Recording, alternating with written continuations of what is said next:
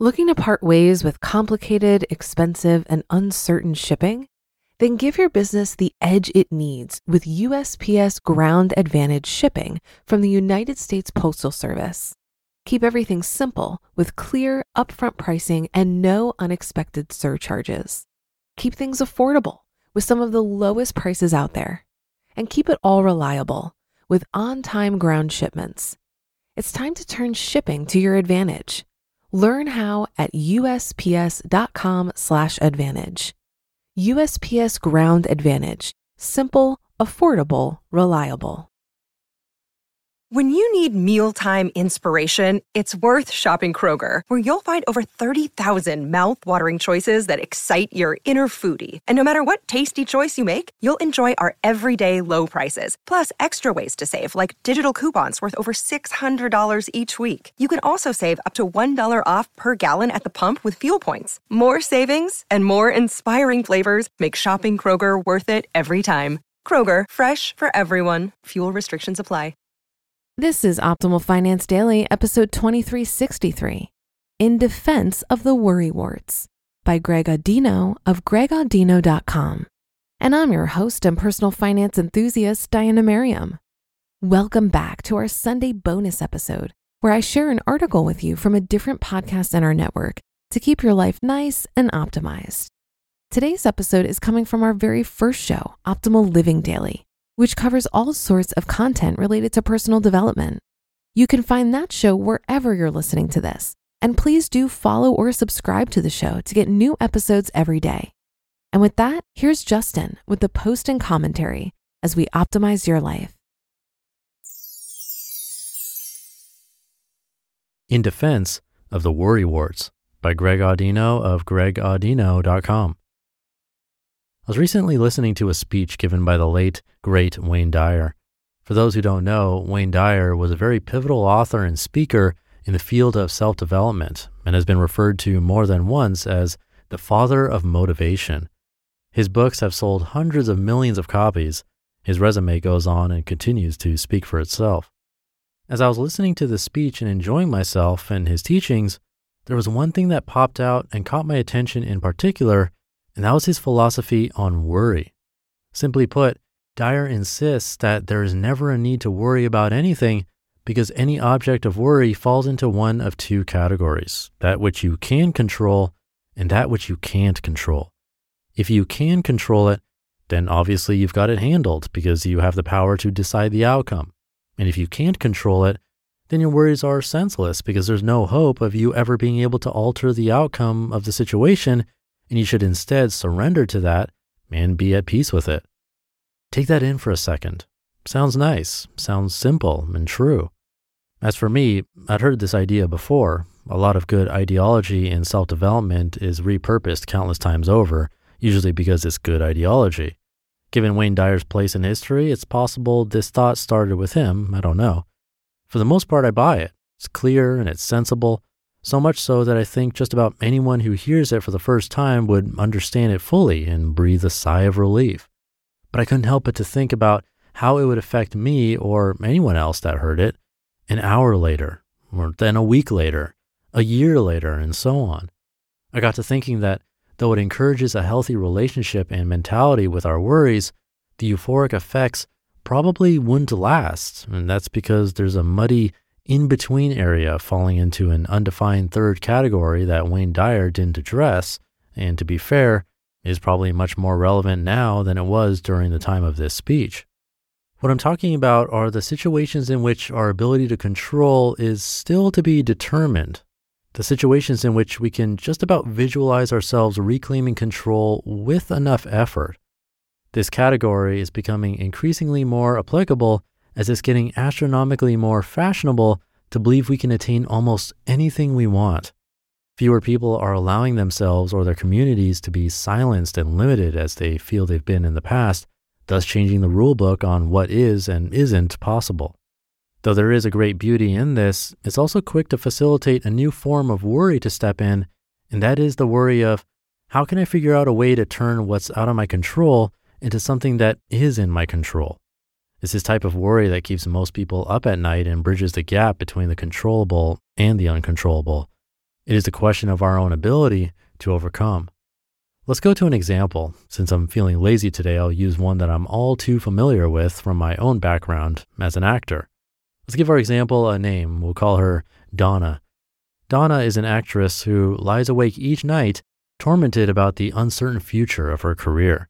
She can't snap her fingers and have the career she desires, so it's not in her control. Like all actresses, she's been told the truth a thousand times that it's out of her control. She's been told it's not about her talent, but being in the right place at the right time. She's been told there are literally hundreds of thousands of other actors trying for the same career with not nearly enough parts to go around. She's been told that you never know what the directors are looking for and that she can miss out on a part simply because she's too tall, too short, had the wrong color hair, the wrong color skin, the wrong color eyes, etc. She's been told she can't buy her way in, advertise her way in, or network her way in. It's up to the universe so she should only do it if she loves it and doesn't necessarily expect a grandiose career to come out of it. This is indisputably out of her control, so therefore, she shouldn't worry about it, right? Well, caring breeds worry, so as her desire grows, so will her worry. And since her feelings are so strong, they can and will overthrow logic like Dyer's, as many strong feelings do. Her worry becomes not about if she can control it, but how. The thoughts keeping her up live in that third category. They're thoughts like, do I put my morals to the side and sleep my way into the industry? Do I start to film my own stuff that I can star in? Do I create a bigger social media presence? Do I go knocking on more doors and cold calling higher ups? This kind of busy work may fractionally improve Donna's ability to manifest her dream and therefore give her more of a feeling of being in the driver's seat. But until these tactics do or don't end up working, they establish themselves as sub worries and can lead to guilt ridden self questioning about her level of devotion, where she might have gone wrong, and what she's capable of. This is the kind of worrying that is currently taking hold over most of us. Wayne Dyer is quoted as saying, Recognize the preposterousness of worry. Ask yourself over and over, is there anything that will ever change as a result of my worrying about it? End quote. In a more egocentric, self confident era than Dyer's, the answer is yes the ever important perception of one's abilities and one's self worth will change from worrying about it. So, what am I saying with this article? Am I saying that Wayne Dyer is wrong? Not really. I'm saying that worry is a very expansive emotion and that many of us are not in a position to fully live Dyer's words because they require a level of detachment and acceptance that for many of us is a ways off. The real concern at hand is that this type of thing happens in face of a lot of self-development giants who seem to have mastered their lives so much so that can often be frustrating to onlookers. The problem with self-development therein becomes listeners who kick themselves because they simply can't absorb this information as easily as it's being given out. It's a case of feeling bad about feeling bad. In order to truly improve upon yourself and rid yourself of worry or any feelings you'd rather do without, the first step is and always will be to accept yourself as you are and change the inner commentary from judgment to patience. There's nothing wrong with you for worrying. It's not senseless, it's circumstantial. Is it necessary? Not necessarily, but it's where you are. Where you are is fine, and where you are is vitally important because it's the first step towards where you want to be. You just listened to the post titled In Defense of the Worry Warts by Greg Audino of gregaudino.com. If you've been using Mint to manage your finances, I've got some bad news. Mint is shutting down. But now for the good news there's a better alternative. Our sponsor, Monarch Money. Mint users are turning to Monarch Money and loving it.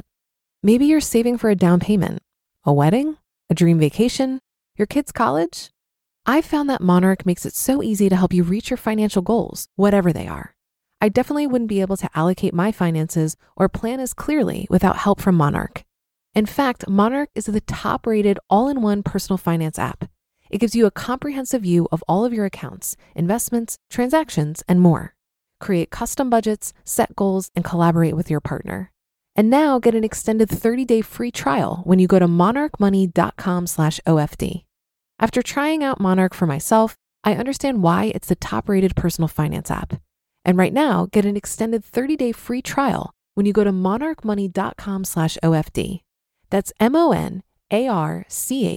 M-O-N-A-R-C-H-M-O-N-E-Y dot com slash OFD for your extended 30-day free trial. Looking to part ways with complicated, expensive, and uncertain shipping? Then give your business the edge it needs with USPS Ground Advantage shipping from the United States Postal Service.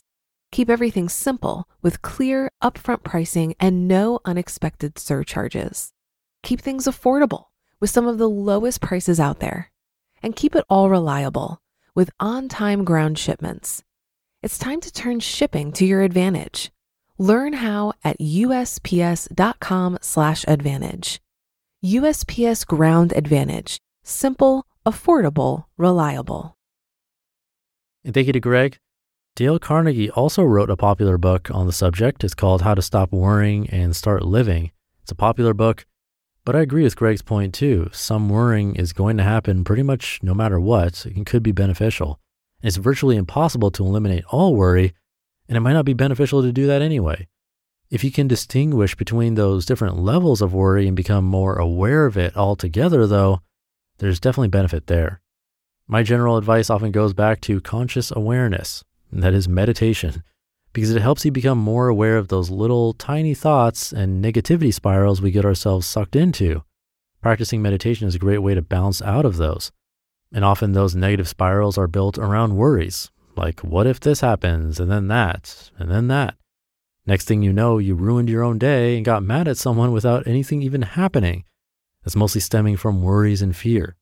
And catching that before it goes too far can really make a difference in your life, which is why I recommend meditation. But books and hopefully articles like these will help too. So thanks to Greg. Thank you for being here and listening to me and for subscribing to the show. It's the only way I've been able to continue doing this. It's by you subscribing and coming back to listen every day. So thank you. It means a lot. I'll be back tomorrow reading to you where your optimal life awaits.